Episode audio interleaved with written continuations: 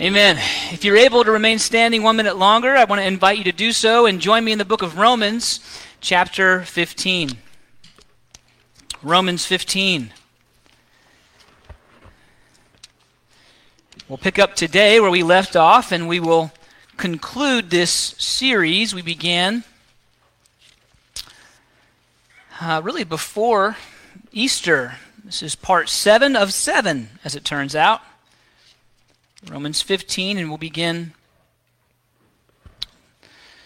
reading together in verse 8.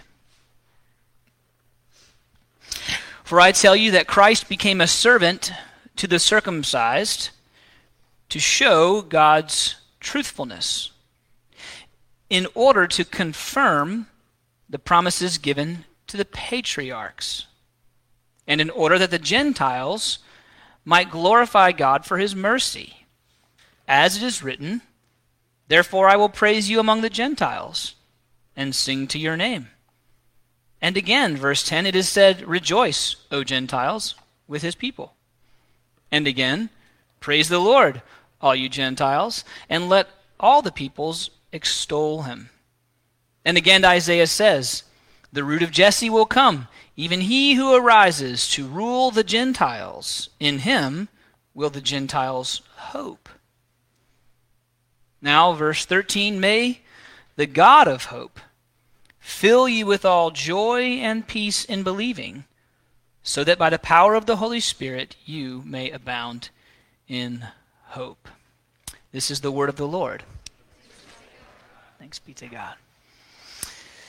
Father, we once more uh, having adored you, having confessed our great need for rescue, having thanked you for the wonderful cross, we now offer to you these simple requests.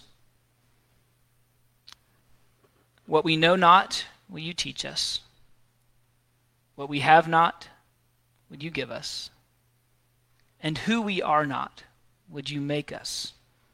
For Christ's sake. Amen. You be seated.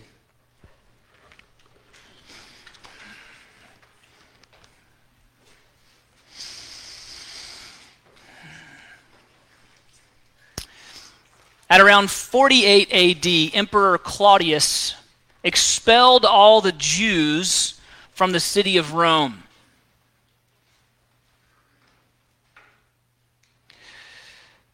This, of course, some 25 years after the ascension of the resurrected Jesus. The church, therefore, was relatively well established. 3,000 Jews, of course, who spoke various native languages after being expelled all over what is now the Roman Empire and growing up in various countries with different native tongues or languages, they all came together at the Feast of Pentecost, famously in Acts chapter 2, where they all heard the good news about Jesus in their own native language. And so many Jews converted to this new sect of Judaism called followers of the way.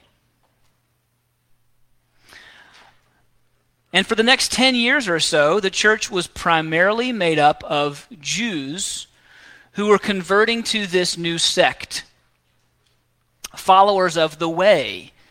Um, they were called this, of course, because of the now famous words of Jesus I am the way.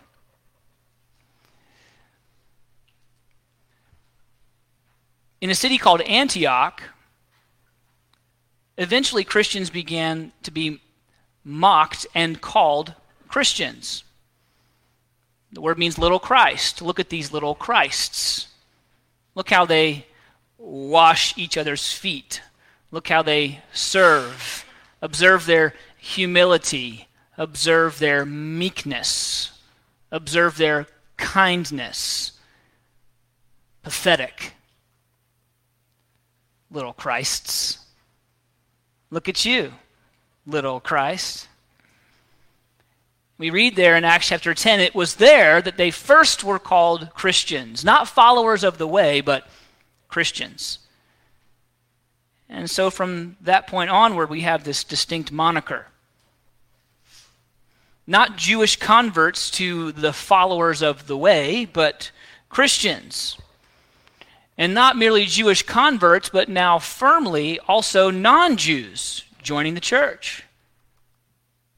Much to the chagrin of Jews, non Jews who were not circumcised, who were not being compelled to keep the Mosaic law, were part of the church. And this caused no little consternation and division in the first few decades of the church's existence. Now, again, Emperor Claudius expelled all the Jews. This was sort of a rite of passage uh, for uh, Caesars or emperors in Rome. It was to satisfy the population by persecuting the Jews. The Jews who refused to worship all of the Greek and Roman gods. The Jews who refused to pay homage to these various gods who oversaw the weather and travel and the seas and economies and famines. Because these Jews, and subsequently including these Christians who were part of this Jewish sect called followers of the way, because these people would not pay homage. That's why we had this earthquake six months ago and thousands were killed. It's their fault. And this was a common idea that spread around the first century Roman Empire. And so it was something of a rite of passage for uh, pretty much every new emperor to alleviate the people's frustration by persecuting the Jews and subsequently the Christians. And so, as part of that, Claudius expelled all the Jews from the city of Rome. And what happened was, for five years, no Jews were allowed to live in Rome, and therefore the church in Rome um, became very non Jewish. A lot can happen in five years, right? If you have children, you know, a lot seems to happen in, you know, five days. Uh, five years is, uh, well, truly for a five year old, it's a lifetime, right? And from birth to five, boy, you've got a lot of change. And so the church became very non Jewish in those five years before Claudius's death and the redacting of that edict. And when the Jews all returned to this capital city of Rome and began to once more participate in the local community, including the church body, um, there was a serious problem. We're not being Jewish enough. And essentially, the book of Romans was born. From chapter 1, verse 1, we've been talking about this tension, either directly or indirectly, for a year. That brief review of the history of the church in Rome, I offered a year ago. this is the backdrop, this is the whole underpinnings of this entire letter. It, it, it culminates to one degree or another in several places climactically one of which is most crucial romans 3.23 paul says all have sinned Jew, non Jew, everyone is a sinner. Everyone falls short of God's glory. Everyone is in need of rescue. The ground is level at the foot of the cross.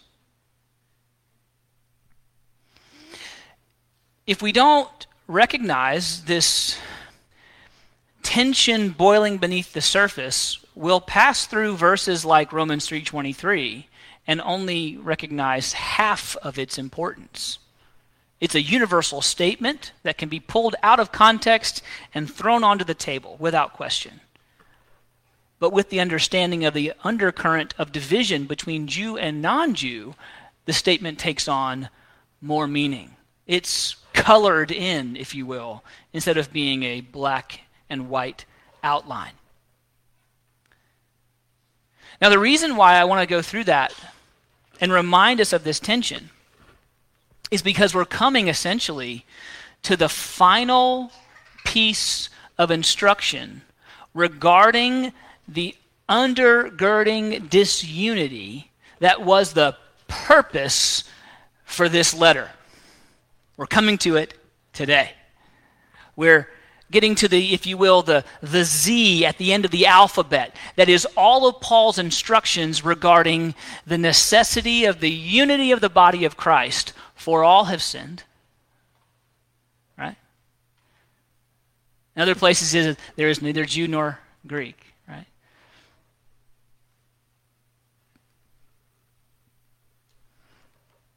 And so, in the the final bit of instruction to combat this obvious, painful disunity that is festering in the church like an open wound. Paul uses verse 7 as something of a hinge to this final point. Therefore, welcome one another as Christ has welcomed you for the glory of God. It is the introductory statement to the final principle of Christian unity, even as it is the final statement of the third point of Christian unity in verses 1 through 7. It's a hinge, okay? If Jesus can accept us with all of our sin and selfishness, with all of our mixed motives and foolishness, we can certainly accept one another. So accept one another. Differences aside, heritage aside, specifically Jew or non Jew aside. If Jesus can accept you with all of your darkness, then you can certainly accept one another. Otherwise, we're saying our standards are higher than that of Jesus. Jesus can forgive them, but I can't. You don't know what she said. You don't know what he did. Jesus can forgive, but my standards are a little bit higher. It sounds totally foolish and nonsensical, doesn't it? And yet, by implication, we say these words. Jesus was criticized in Luke 15 by the self righteous, the Pharisees and the scribes grumbled, saying, This man receives sinners. So Jesus can forgive, but you cannot. Jesus can welcome, receive warmly, but you cannot. To insinuate that our standards are higher than that of Jesus, John Stott calls this the height of pride. No, instead of being divided over non essentials, non moral preferences, matters of liberty, welcome or accept one another. It's verse 1 of chapter 14. It's here again in verse 7 of chapter 15. Accept one another as Christ has welcomed you. And look at Matthew 10, verse 40. Whoever receives you receives me. Whoever receives me receives him who sent me. And so Paul says, as a, as a blanket statement, as a thesis statement, chapter 14, verse 1, and he reinforces it here as the hinge pin leading into the final principle of Christian unity. He says, accept one another, welcome one another in, bring them in close intimately. By doing so, you are welcoming Christ himself, and by welcoming the Son, you are receiving the Father. All offered as a promise to the one who decides to not let petty things disrupt the unity of the church. Isn't that a wonderful promise? I mean, you kind of hold them up, if you will. You know, you have like two columns, you know, pros and cons, or you have you have two pieces of fruit. You have a banana and a papaya, you know? You hold these two things up and you compare them. Which one do you want to hold on to? Do you, do you really want to hold on to your bitterness and your resentment and your differences of opinion? Or do you want the indwelling presence of the Son, the indwelling presence of the Father, through the person and work of the Spirit?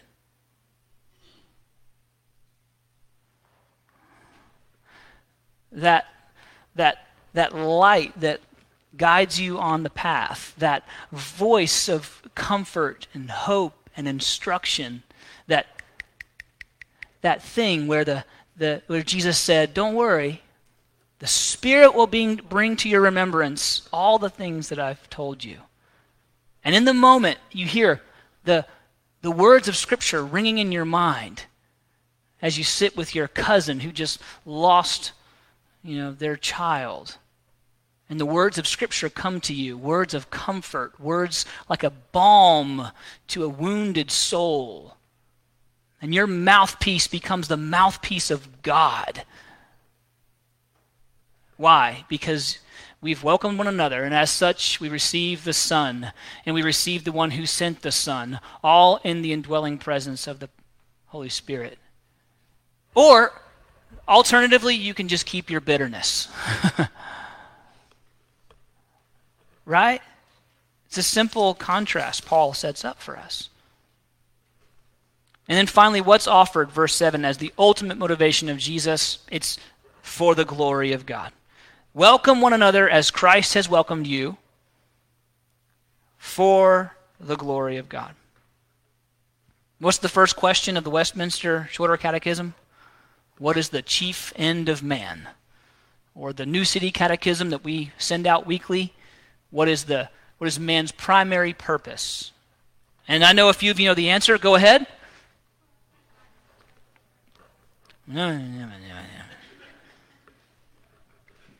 To glorify God and enjoy Him forever. In verse 7, we see Jesus truly as the ultimate man, the picture of mankind as he was always meant to live, doing all things for God's glory. He's the true man, the real man. He's the man, right? Doing all things for God's glory, not for his own. And in this, finding real joy in fellowship with the Father. He's the man. Well, this brings us to the fourth and final principle of unity pertaining to Christian liberty. And that is simply this rejoice.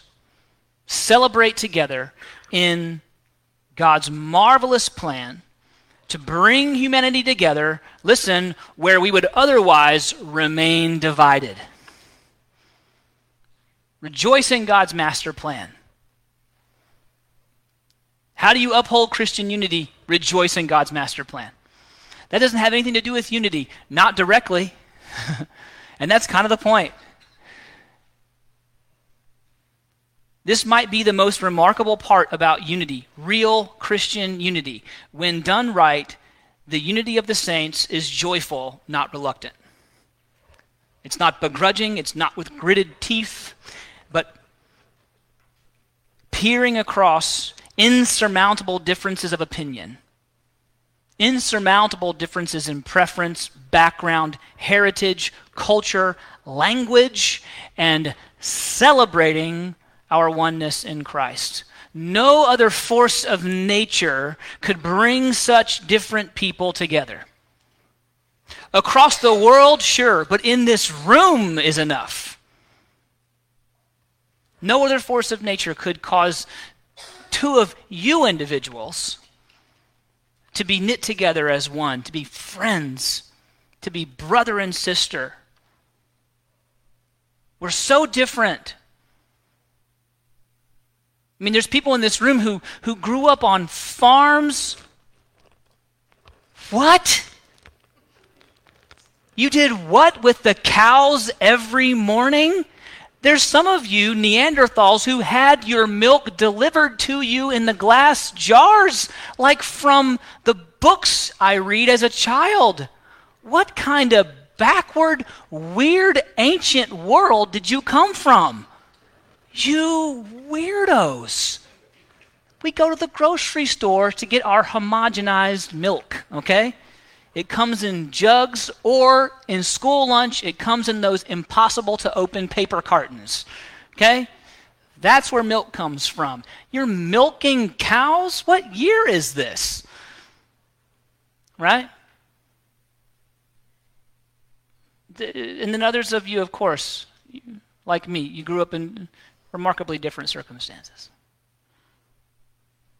Some of our skin is light, some of our skin is dark. And everything in the world around us tells us that that is an insurmountable divide. Some of us have done quite well over the years, built businesses, we've had success. Others of us have not done so. Right? The whole rubbing two nickels together thing.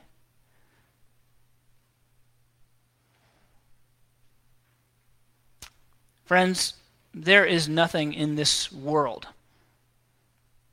There is no other force of nature that could bring together such a diverse group of people. No government structure, no shared experience, no legal contract, no childhood bond. No, in Christ we are united at the deepest and most real part of us, that is, in our spirit.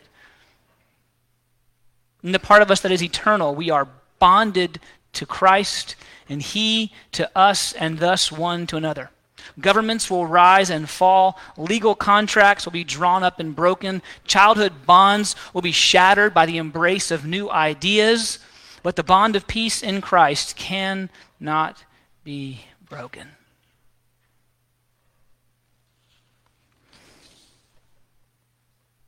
And so Paul says,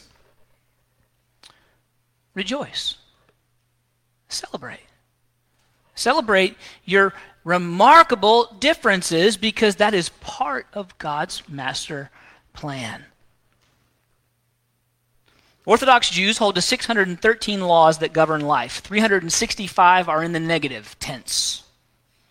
They say one for every day of the solar calendar, one don't for every day of the year. That's a fun way to live.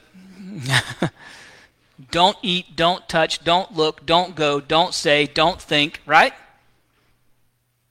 Not, not that they're all bad. Much of that is very good. I have a similar list in my house for my children. Don't, don't, don't, don't, don't, right? It's an ever growing list, right? No, 365 are in the negative, 248 are in the affirmative. They are positive. Rejoice, celebrate, meditate, pray, enjoy, etc. Now, in this series on Christian unity, we've certainly explored the negative. Do not use your Christian liberty to cause another person to stumble. Right? Do not destroy your brother in the exercise of Christian liberty, which is to say, to, to send him into spiritual turmoil. Do not flaunt your liberty with no regard for the weaknesses of your brother or your sister in Christ on either side of the liberty paradox. Do not condemn your brother for what he enjoys or doesn't enjoy, and do not judge your brother the other way for what he enjoys or doesn't enjoy. And with six verses here at this middle portion of chapter 15, Paul points to Jesus as the ultimate destroyer of that which is dividing his church.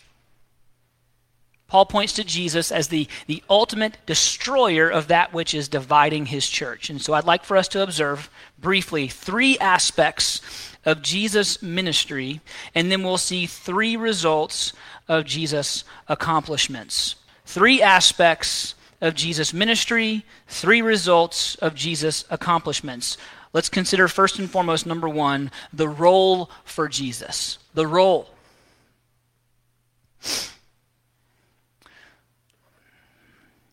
Uh, getting a part in a play is apparently a pretty, um, a pretty nerve-wracking experience. Uh, you, you go and, and you, you you know, perform some pre-rehearsed lines or you you say some words that are supposed to be part of some scene in front of a panel of judges who are just sort of staring at you. And then they say something to the effect of okay you can leave now. And then you wait right and apparently, when it comes to theater, like live theater production, um, there typically, historically, comes a point when at a central location at the theater, the cast is posted on the wall. You don't get a personal phone call, they just put it up there. And it's like this like the lead the female lead and the male lead and this person and the doctor and the lawyer and the, the annoying little kid, right? Like that's the parts in the play. And it's like, not my name, not my name, not my name, not my name, not my name. Alternates, not my name, not my name, right? Not me, not me, right? It's the role that you're hoping to play. Uh, and uh, apparently, uh, apparently this can be distressing and not super fun. Well, along those lines, I'd like for us to think about the role for Jesus, the role he was to play. Paul tells us something of the role. Verse 8 For I tell you that Christ became a servant to the circumcised. I tell you that Christ, that is, the anointed one, the Messiah, became a servant to the circumcised to show God's truthfulness in order to confirm the promises given to the patriarchs. Well, let's talk about what this means for the role that Jesus was to play. He was in his flesh a Jew. He became a servant to the circumcised, circumcision being the sign of God's covenant people. He was in his flesh a Jew. He was the the long awaited shoot of Jesse, that is David's dad, of the tribe of Judah, the son of Jacob, the descendant of Abraham. Jesus was born in the flesh a Hebrew. Secondly, he was sent first to the Hebrews. He was born in his flesh as a Jew, and he was sent to the Jews. Right? For I tell you, Christ became a servant to the circumcised to show God's truthfulness. He became a servant to the circumcised. Jesus was first a minister to the, quote, lost sheep of Israel. Matthew 15. And as such, Jesus confirms God's faithfulness to his promises that to Israel a Savior would be born. A Savior will be born among you. Isaiah 9 For unto us a child is born, unto us a Savior is given. He will sit on the throne of David. He was sent to the Jews as a Jew, and he fulfilled promises made to the Jews.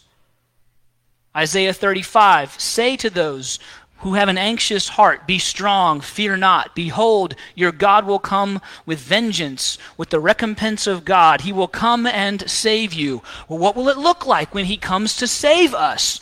The eyes of the blind will be opened, the ears of the deaf unstopped. The lame man will leap like a deer, and the tongue of the mute will sing for joy.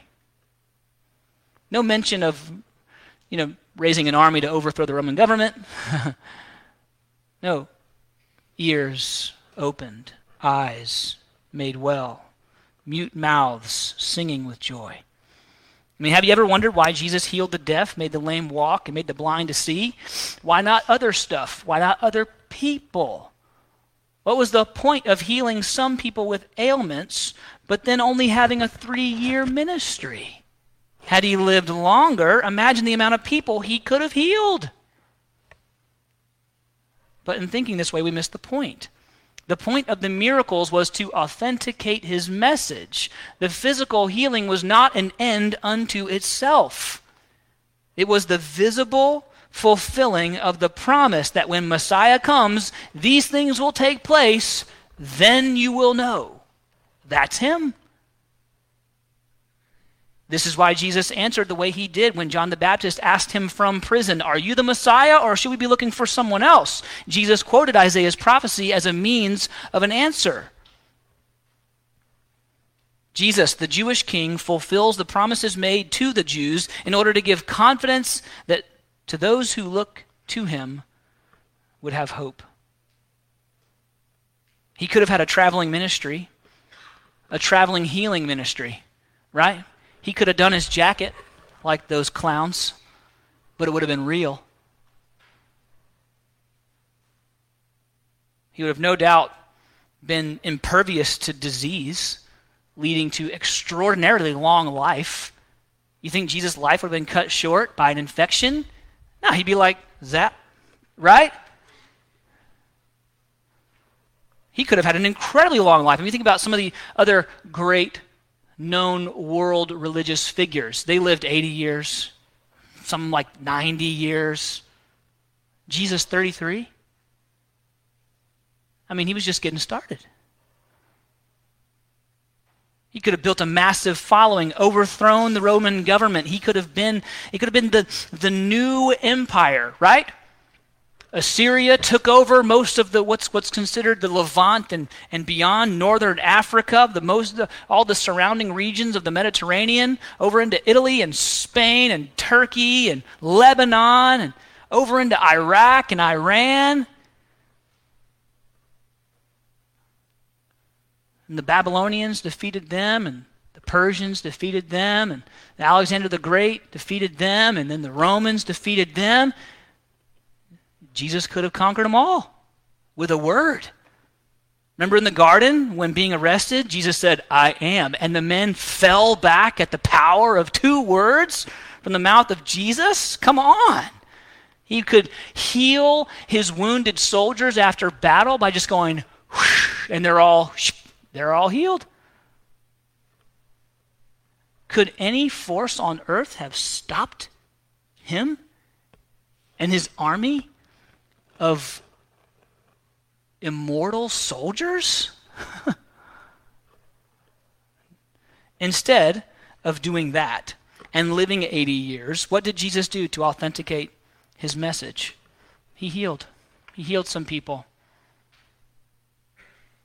He healed some people so that the message would be heard it was never about the healing, it was about the message. And what is the message? Come to me, all who labor and are heavy laden, and I will give you rest. Take my yoke upon you and learn from me, for I am gentle and lowly in heart, and you will find rest for your souls. For my yoke is easy, my burden is light. He received sinners in spite of their sin, he fulfilled his purpose. As the Son who is subservient to the Father, he honored his commitment made in what is called the eternal covenant of redemption. When I say the covenant of redemption, I want to make sure you understand what I mean. We're talking about before the foundations of the earth were laid, there is essentially expressed the covenant between the Father, the Son, and the Spirit. And that covenant was agreed upon between the three persons of the, unit, of the, the triune God. And the role for Jesus would be to take on the flesh of mankind, wrap himself in our weakness, and be slaughtered like an innocent lamb. And he fulfilled his end of the bargain. That was his role. And that started by, by being a very Jewish Messiah sent to live and minister to the Jews in Israel, and, and critically, to fulfill God's covenant promises to his covenant people. That was the role for Jesus. But is that the end? No. Consider, secondly, number two, the plan of Jesus. Verse 9. Well, let's back up. In order to confirm the promises given to the patriarchs, look, and in order that the Gentiles might glorify God for his, magic, for his mercy. So, confirm the promises given to the patriarchs. That is, all the promises made to Abraham and Isaac and Jacob and David. fulfill those promises made to the people through the prophet Isaiah. And in order that the Gentiles might glorify God for his mercy. It's almost like 1A, 1B. This was the plan of Jesus, if you will, all along.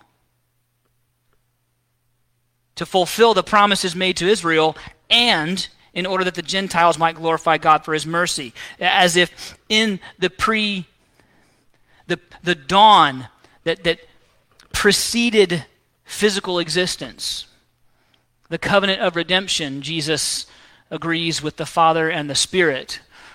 I will live as a man to fulfill the promises made to Israel, to Abraham and to Isaac and to Jacob and to David and to Isaiah and to the people who are descended. And I will cause all the people who are not among the people of Abraham to have hope. This was his plan. You get the point?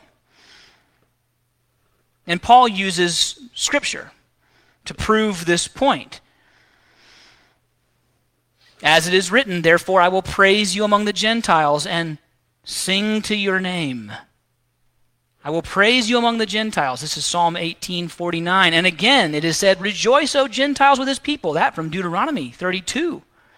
And again, praise the Lord, all you Gentiles. Let all the peoples extol him. Psalm 117.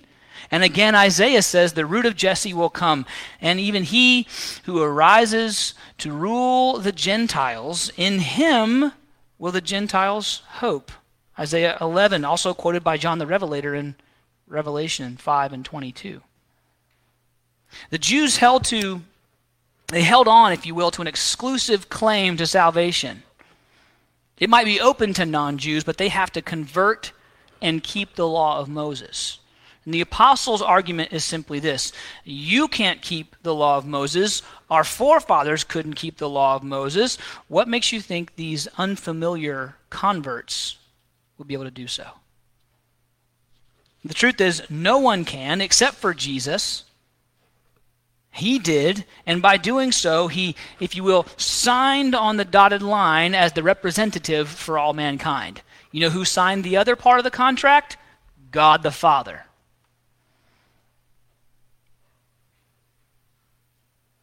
As part of that legal ratification, Jesus also ratified the secondary aspect of the contract regarding the welcome of Gentiles into the covenant people of God. This is the gospel. God is merciful to depraved man. Ralph Wardlaw puts this in sophisticated language. Ready? Hold on. It's not that but it just, it's like, what? How? Who? The gospel is the revelation of God's mercy, and the mercy was designed for both Jew and Gentile, for mankind, considered as sustaining the common character of sinners. So there you go. Congratulations.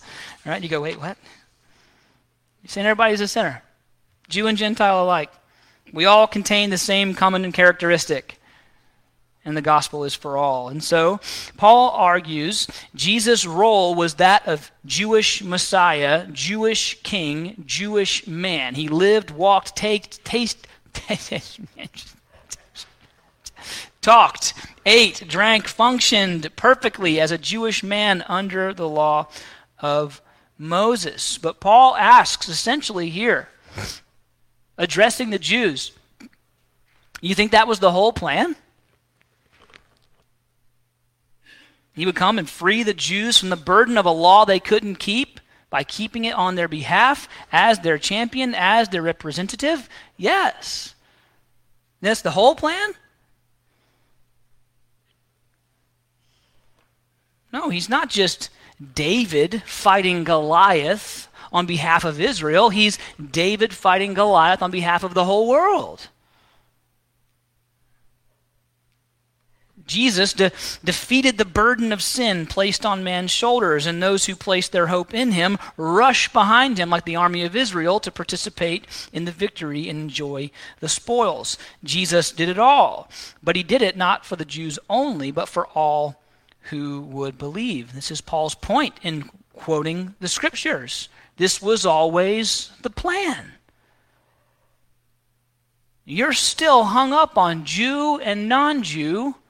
This was always the plan. Your own scriptures speak of it, your own songbooks celebrate it, your own Torah anticipates it. This was always the plan. It was never 1A, it was always 1A and 1B.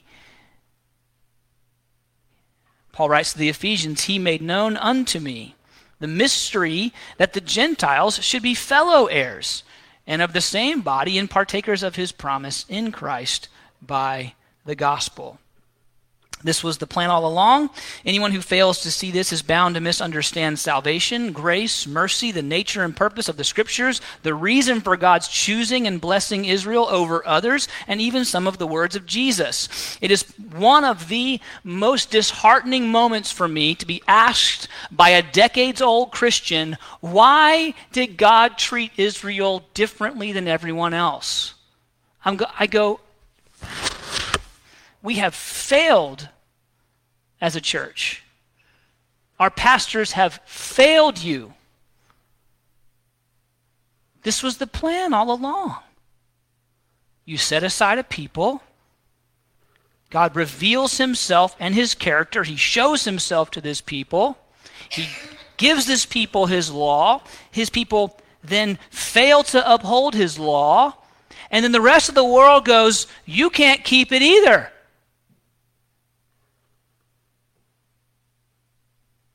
So, what do we do? Through this same people comes the representative, the man who keeps God's standards to perfection and on the behalf of every man, woman, and child lives the perfect life and applies it to your account on the basis of sheer faith, just the smallest of genuine belief.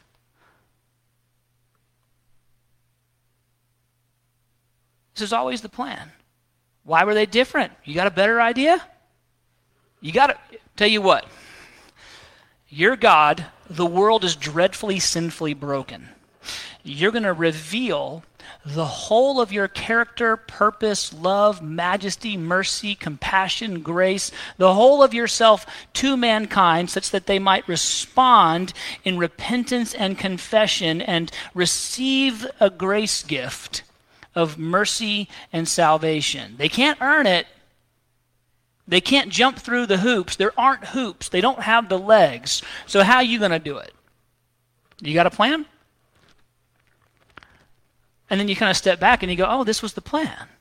God shows himself to a people, he sets them aside. He shows that there are no such thing as circumstances that can surround mankind in his sinful, depraved state that will compel him to be able to live up to the standard that God requires to be in his presence.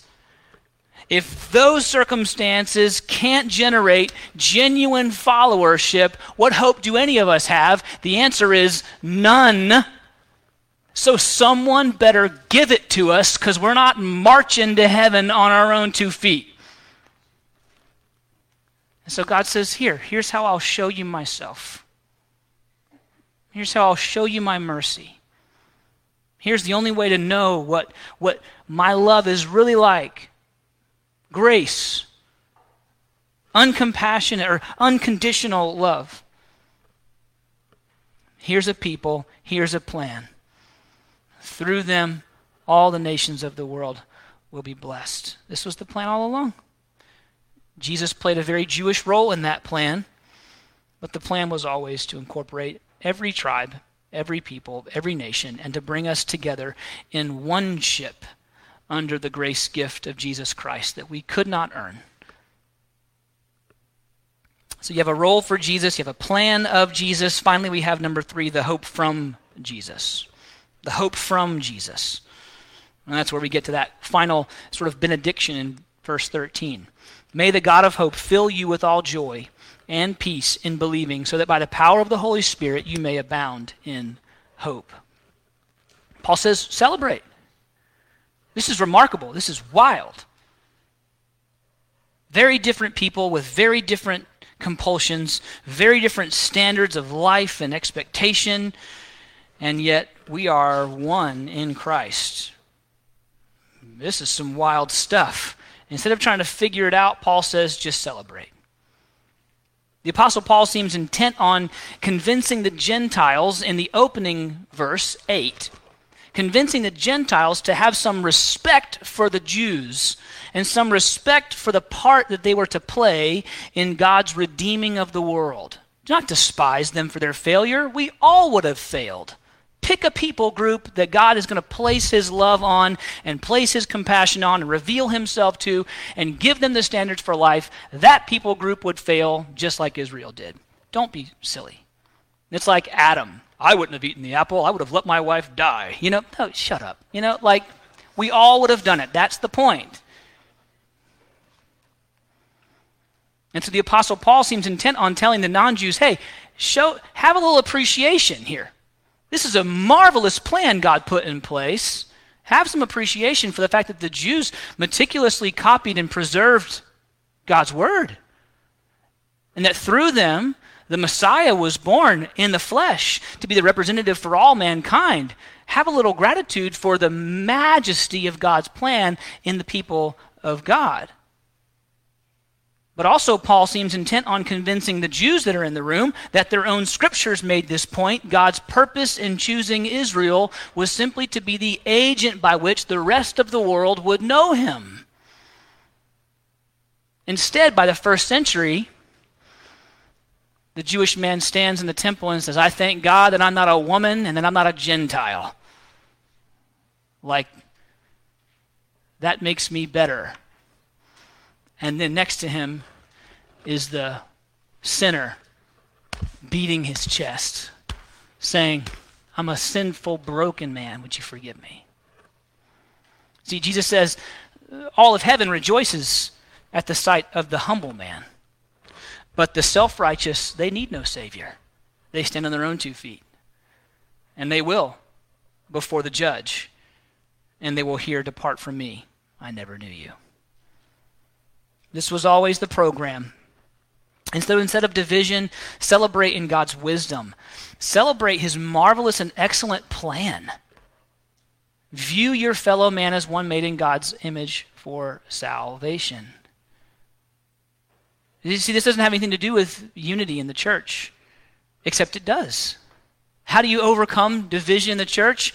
Celebrate God's marvelous plan to unify all of his people under the banner of Christ. And suddenly, your eyes are taken off of your own preferences and off of the differences that you have with your brother who enjoys a pipe or has a beer or whatever the case may be. And suddenly, instead of looking at these things and holding on to bitternesses of what she said or what he did, all of a sudden your eyes are drawn heavenward to the marvelous plan of God. You're celebrating the goodness of what Jesus accomplished on all of our behalf. And suddenly, these things seem as petty and insignificant as they truly are. That's the solution to division in the church. Huh? Get your eyes up. It's marvelous. And so we'll note, just briefly by way of conclusion, okay? Three results of Jesus' accomplishments right here in this final verse. Number one, filled with joy. Filled with joy, right? May the God of hope fill you with all joy. Joy isn't the same thing as happiness. Happiness is fleeting. Joy is a blessing. Blessed is the man who walks not in the counsel of the wicked, nor stands in the way of sinners, nor sits in the seat of scoffers, but his delight is in the law of the Lord, and on his law he meditates day and night. Right? That's a joyful man. Looking to Jesus, the founder and perfecter of our faith, who, for the joy that was set before him, endured the cross, despising the shame, and is seated at the right hand of the throne of God. Jesus, for the joy that was set before him, endured the cross. See, happiness is fleeting, temporal, circumstantial, but joy, the kind of joy Jesus had even as he endured the cross, that joy, the joy of Jesus, is eternal. And no matter your personal discomfort, your griefs, your hardships, your bad luck, even though there is no such thing, despite these things, as you believe, so too you have joy rooted in eternal things. Right? So you're filled with joy. Secondly, you are sustained by peace. Sustained by peace. How do I mean? May the God of hope fill you with joy and peace in believing. In believing. The verb here is pistevo. This is believing. It's present active infinitive, meaning it is a belief that is ongoing. It had an inception, it had a birth, but it has no death. It is initiated by Christ and ongoing. It's not belief that is later, listen, shattered by the moral failures of mere men. Mere men will fail you, does it shatter your belief? I just listened to a podcast this week. Some people who went to a church for like 17 years. And because of the failures of men in leadership, they've left the faith altogether and are exploring this mystical, subjective goodness, love, acceptance, it has no foundation. It has no root. It has no objective truth. It has no hope. It's just sort of subjective. Just love is love. And how did they get caught up? How are they so steered astray? Well, because men shattered their belief. But belief that is in Christ is ongoing. See, it can't be shattered by the failures of men. It's not belief that is later revoked to keep up with cultural mores. Right? Listen to some excellent sermons by a man who had incredible insight from the scriptures. Looking, I'm watching decades old YouTube sermons going, man, this guy can teach the Bible. And then, as the culture shifts, so too does the man. So too do his teachings shifting with culture, leaving behind true peace. The belief that's ongoing, that sustains your peace, cannot be shattered by the failures of moral men. It is not belief that is revoked to keep up with cultural tides. It's not belief that works like magic words, uttered once, never to be leaned on again. No, it is present active belief in the person and work of Jesus. As such, listen, the peace that accompanies Jesus' accomplishments is present, active, and ongoing. The peace that comes from Jesus is as ongoing as is your belief. Ergo, if your peace is rattled, it's not because God has changed or Jesus' work is altered, but rather because you have stopped believing. The band Journey had it right. Don't stop believing. Inasmuch as you are actively trusting in the person and work of Jesus, you will have peace in any circumstance. Paul says, For I consider the sufferings of this present time are not worth comparing with the glory that is re- to be revealed to us. What then shall we say to these things? If God is for us, who can be against us? For I am sure that neither death, nor life, nor angels, nor rulers, nor things present, nor things to come, nor powers, nor height, nor depth, nor anything else in all creation will be able to separate us from the love of God in Christ Jesus our Lord. That is sustained peace regardless of circumstance. Okay? That's the kind of peace that comes with Jesus. Filled with joy, sustained by peace, and then again filled with hope. Again, verse 13 may the God of hope fill you with joy and peace in believing, so that the power of the Holy Spirit so that by the power of the Holy Spirit you may abound in hope.